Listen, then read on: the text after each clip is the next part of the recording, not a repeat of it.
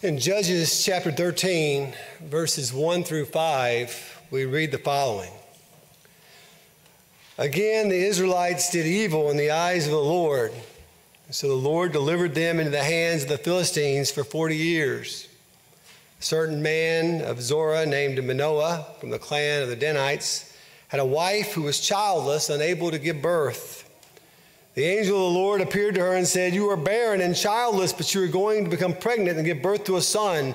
Now see to it that you drink no wine or other fermented drink, and that you do not eat anything unclean. You will become pregnant and have a son whose head is never to be touched by a razor, because the boy is to be a Nazarite, dedicated to God from the womb.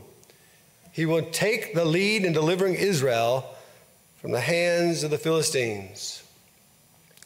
The mark of Israel's culture of failure could not be emphasized more than what we see at the start of the Samson account. Notice the continued sequence that we have been following together through the book of Judges. We see Israel's sin in the first half of verse 1. They did evil in the eyes of the Lord. We see the judgment upon Israel in the second half of that verse. The Lord delivered them into the hands of the Philistines. But what is missing? What's missing is that we do not see God's people crying out for deliverance. And up until now, that has always been part of the cycle. In the past, Israel felt the weight and the burden of political and military domination, but now the Israelites do not cry out because they are primarily captive simply to cultural accommodation. It is a spiritual slavery where they have acquiesced to the values and the idols of the Philistines. And that proves far more dangerous. Michael Wilcock explains there is no such thing as harmonious coexistence between the church and the world. For where there is no conflict, it is because the world has taken over. What, however, we should find to be both wonderful and spellbinding is that God raises up a deliverer anyway, and it all starts with a barren woman. I need to point out something important here before we explore together Samson's life. First, we just studied about the barrenness of Jephthah's daughter last Sunday, a daughter whose name we never learn. What we do know is that she was a virgin dedicated to God at the tabernacle, and through her barrenness, God primarily saved Israel from within itself. And now we are overcoming um, the, the barrenness of Samson's mother through God's mighty act, a, a mother whose name we never learn. What we do know is that she is, is dedicating her son at his conception, and that through the gracious provision of the child, God chooses to save Israel from outside itself. Only two sentences in the entire account of Samson, which you can find in Judges 13, verses 24 and 25, provide any detail concerning his childhood. The author has no interest in detailing that. Instead, he spends time in the 13th chapter focusing on Samson's birth story. And you see, I can't help but see Christ in this. None of us deserves a Savior, but God still sent His Son to be born miraculously of a woman, not a barren one, mind you, but a young virgin who was devoted to Him. The focus of Christ's life is not at all on His childhood either. We only find a few sentences in the Gospels about that. Rather, the focus is on Christ's miraculous birth and on His earthly ministry. The incarnate Son of God, fully devoted to the will of the Father, came to save us from within as well as from without. How wonderful and spellbinding it is to see the redemptive plan of God working itself out through all of history. The threads of the gospel tied together. Following Samson's birth chapter, the author spends his time dealing then with Samson's brief salvation story. You might say that Judges chapters 14 to 16 concern Samson's earthly ministry. So this morning, I want to read to you how his ministry comes to an end, even as I discuss how it comes to that end. With this in mind, look now with me to Judges 16, verses 23 to 30. This is the word of our Lord.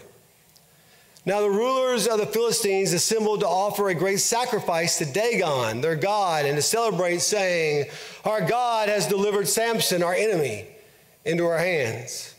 When the people saw him, they praised their God, saying, Our God has delivered our enemy into, his hand, into our hands, the one who laid waste our land and multiplied our slain. While they were in high spirits, they shouted, Bring out Samson to entertain us. So they called Samson out of the prison, and he performed for them. When they stood him among the pillars, Samson said to the servant who held his hand, Put me where I can feel the pillars that support the temple, so that I may lean against them. Now the temple was crowded with men and women. All the rulers of the Philistines were there, and on the roof were about 3,000 men and women watching Samson perform. Then Samson prayed to the Lord, Sovereign Lord, remember me. Please, God, strengthen me just once more and let me with one blow get revenge on the Philistines for my two eyes. Then Samson reached toward the two central pillars on which the temple stood, bracing himself against them, his right hand on the one and his left hand on the other. Samson said, Let me die with the Philistines. And then he pushed with all his might, and down came the temple and the rulers and all the people in it. Thus he killed many more when he died than while he lived. When I taught college, I um, had a course that I taught called Ministry Leadership.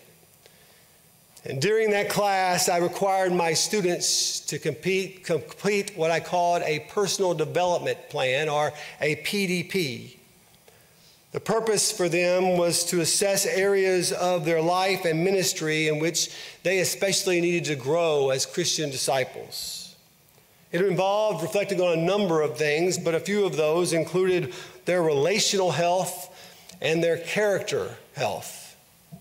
Samson would have done well to complete a PDP for himself. Dr. Ralph Dale Davis says the point should not be lost on any of Yahweh's servants. Awareness of our weakness is the beginning of safety.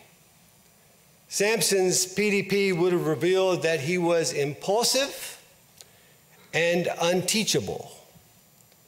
In Judges 14, 1 through 4, we read that Samson went down to Timnah and saw there a young Philistine woman.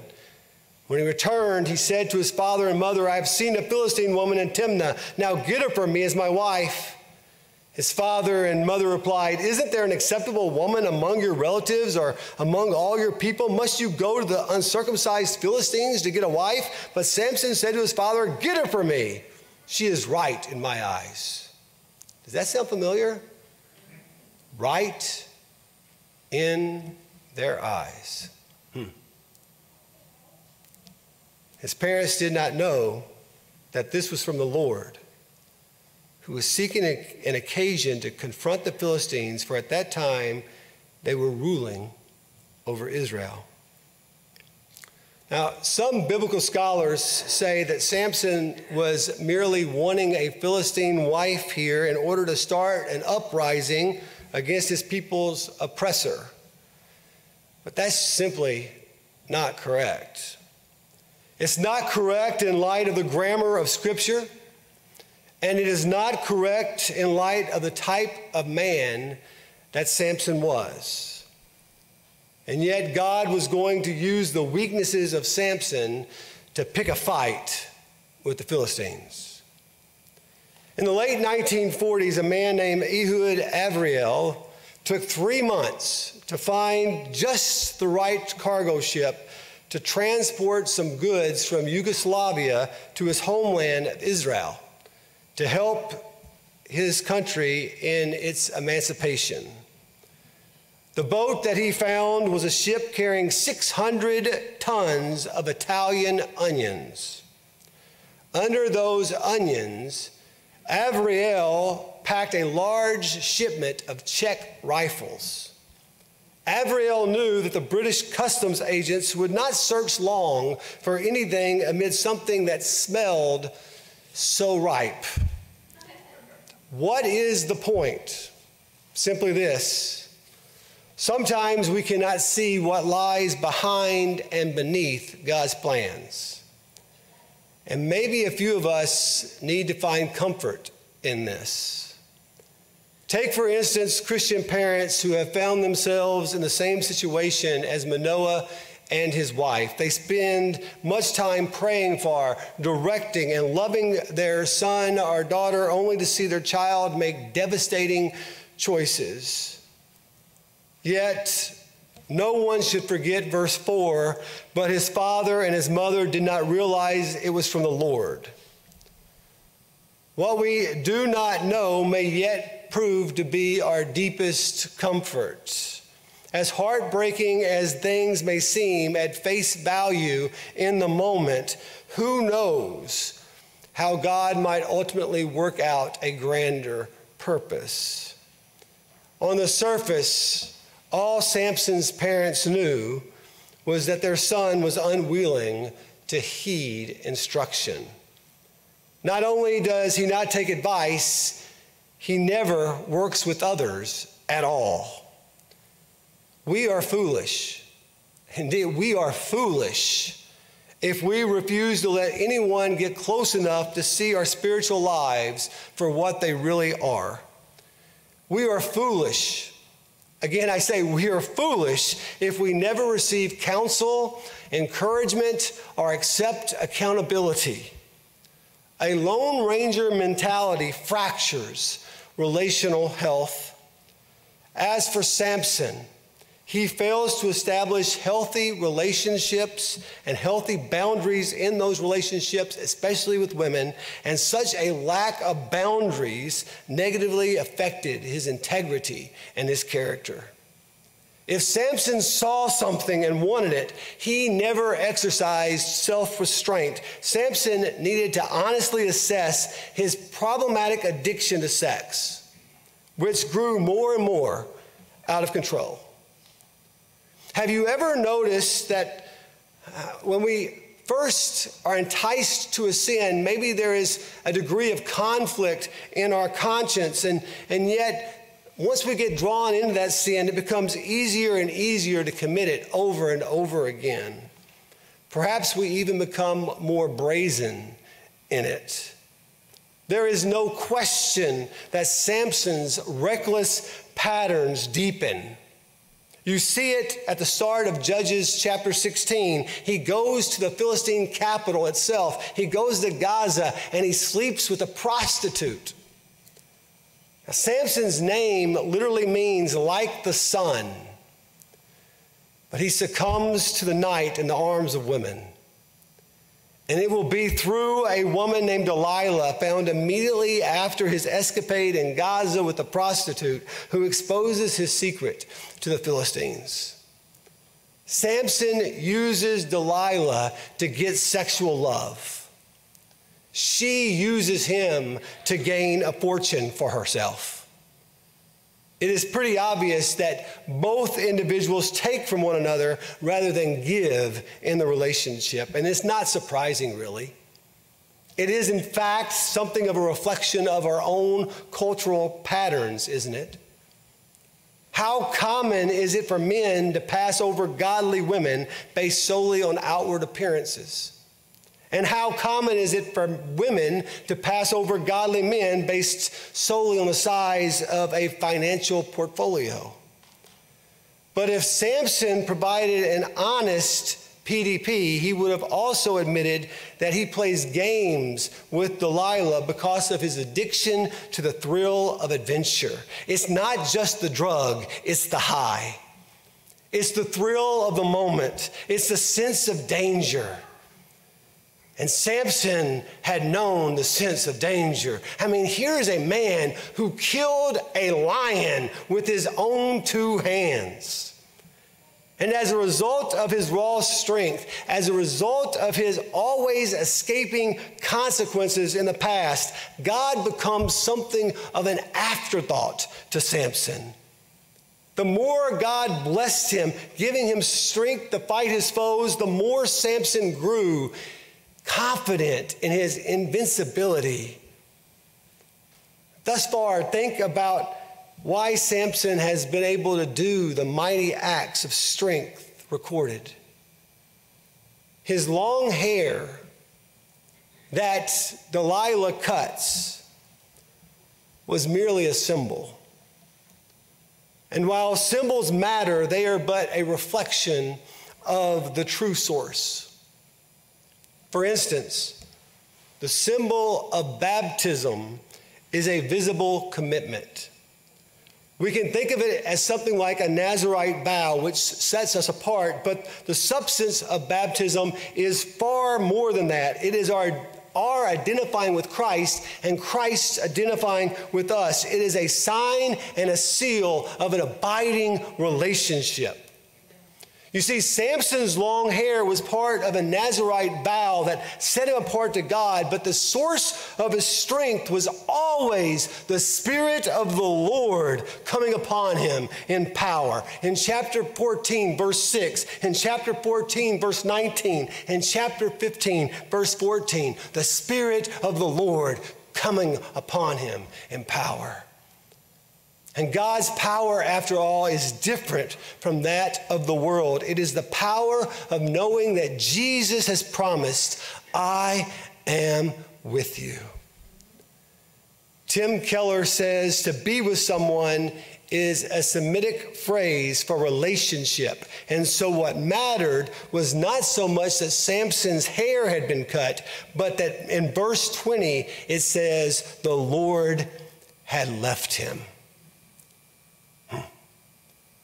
The Lord had left him.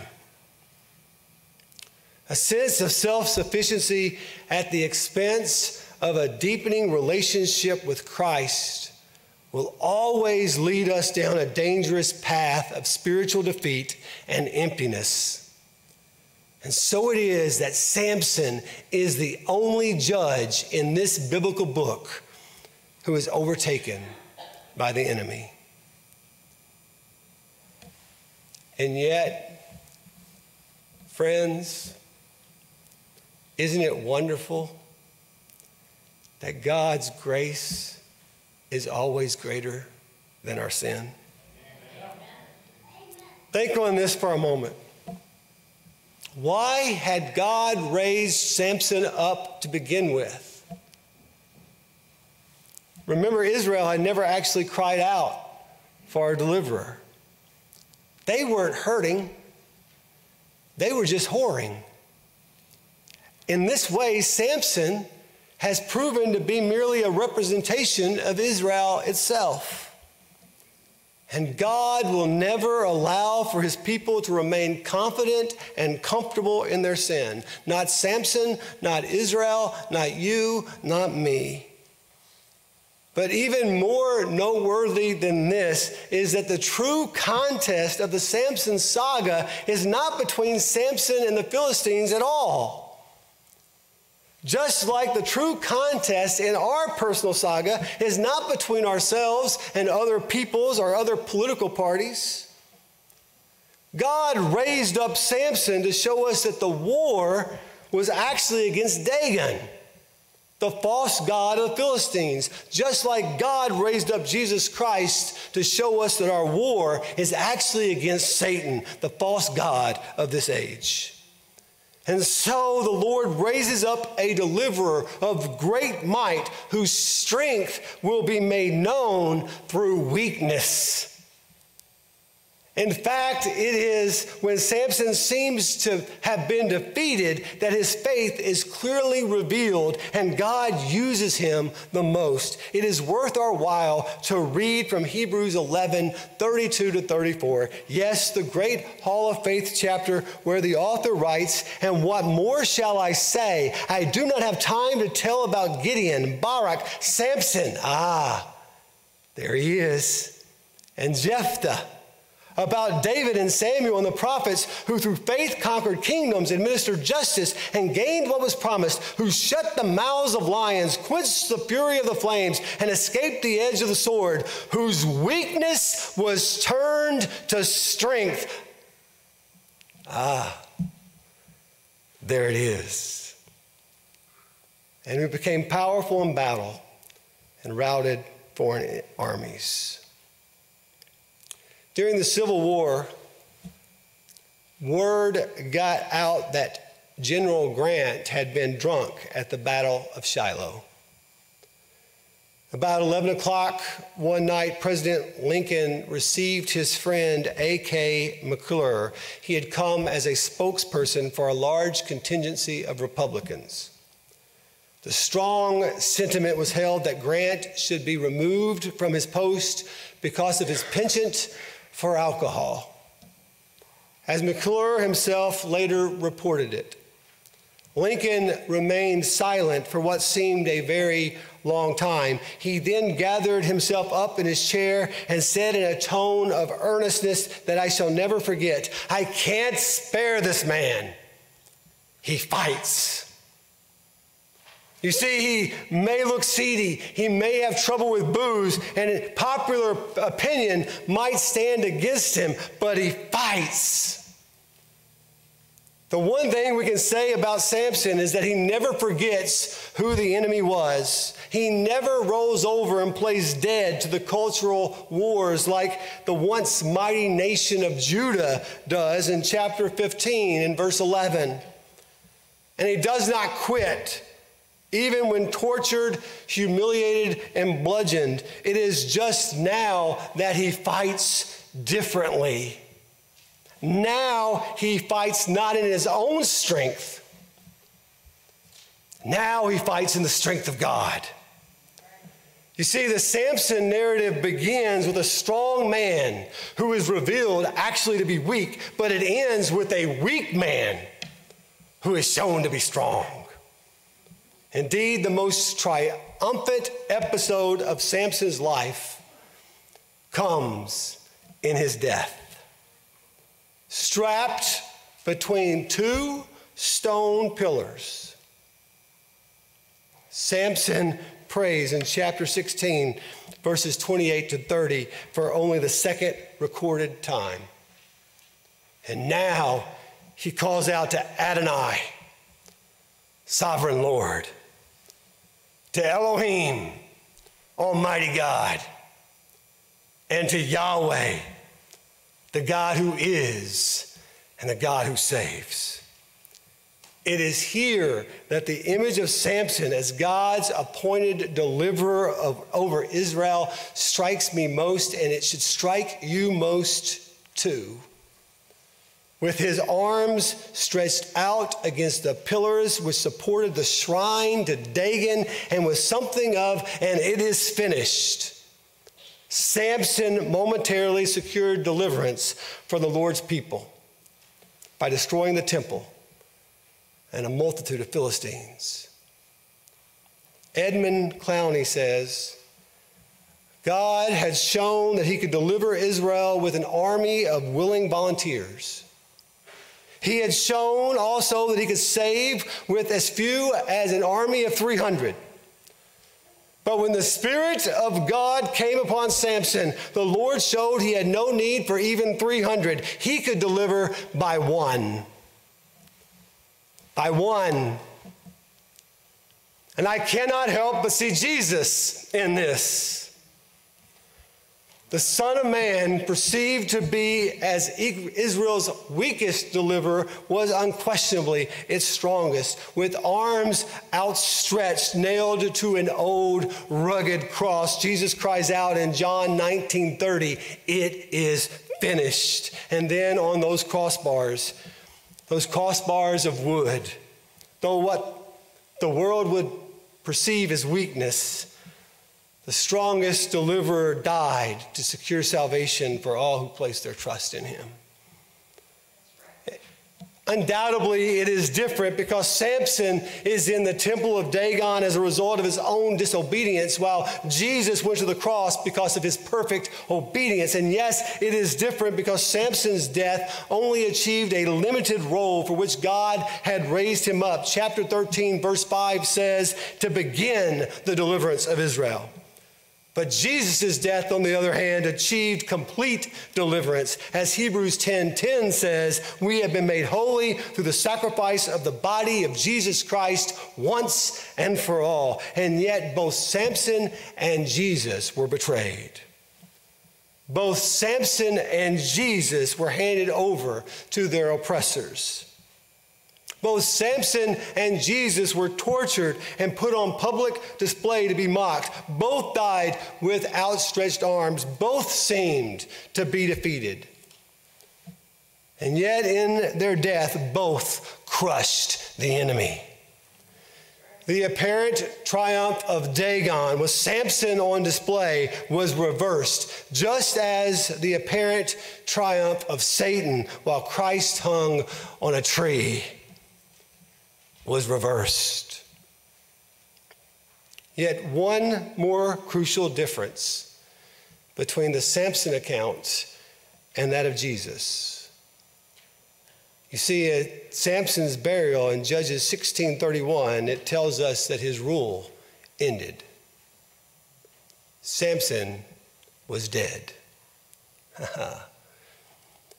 but not my Jesus. You see, his rule, his reign carries on beyond the grave. He's risen. And the question I must ask each and every one of you this morning is Does he reign in you? Does Jesus reign in you? Maybe the account of Samson should inspire us to complete our own PDP. Maybe it will cause you to take an inventory of where you are prone to think that you can go it on your own. You're doing just fine.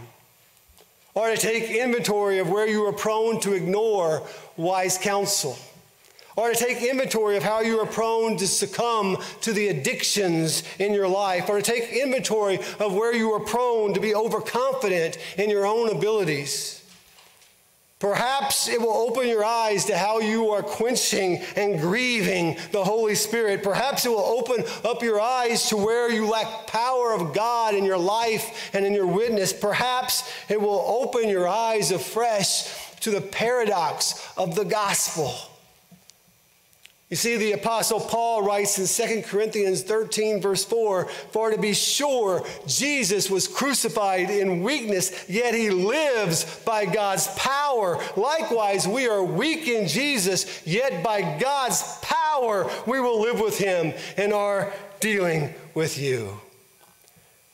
Atheist Richard Dawkins once mocked a Christian for his belief in Jesus. He, the Christian Dawkins, said, believes that the creator of the universe, the God who devised the laws of physics, the laws of mathematics, the physical constants, that this genius of mathematics and physical science could not think of a better way to rid the world of sin than to come to this little speck of cosmic dust and have himself tortured and executed that he could forgive. Hmm. You see, in the wisdom of the world, for self reliant men like Dawkins, the cross is an argument against the Christian faith. But in the wisdom of God, for weak men like Paul, it's the very center of the Christian faith. And so Charles Spurgeon sums it up well. It is not the power of the gospel judged after the manner of the flesh that is to conquer nations. But as in the Lord's case, the victory is to be won by weakness. And so it is when we are weak, when we see how desperate we are for Christ. Only when we are weak are we made strong. Pray with me. Lord, you teach us much from your word. But your word points us to one person. Your word points us to Christ. From the opening page to the end, it's about our need for Jesus. Because we might think we are strong. Oh, but we're not. We are not as strong as we think we are. And so today, Christ, remind us, remind us of where we find strength. It is when we yield, it's when we submit, it's when we bend a knee at the foot of the cross and we look to you and we see in you strength, the power of God poured out for us through your broken body and your blood shed, and yet the victory of being risen from the tomb. Oh, Christ, be glorified, reign in me, I pray. Holy Spirit, work in our midst. For the glory of our King, Jesus, we pray. Amen.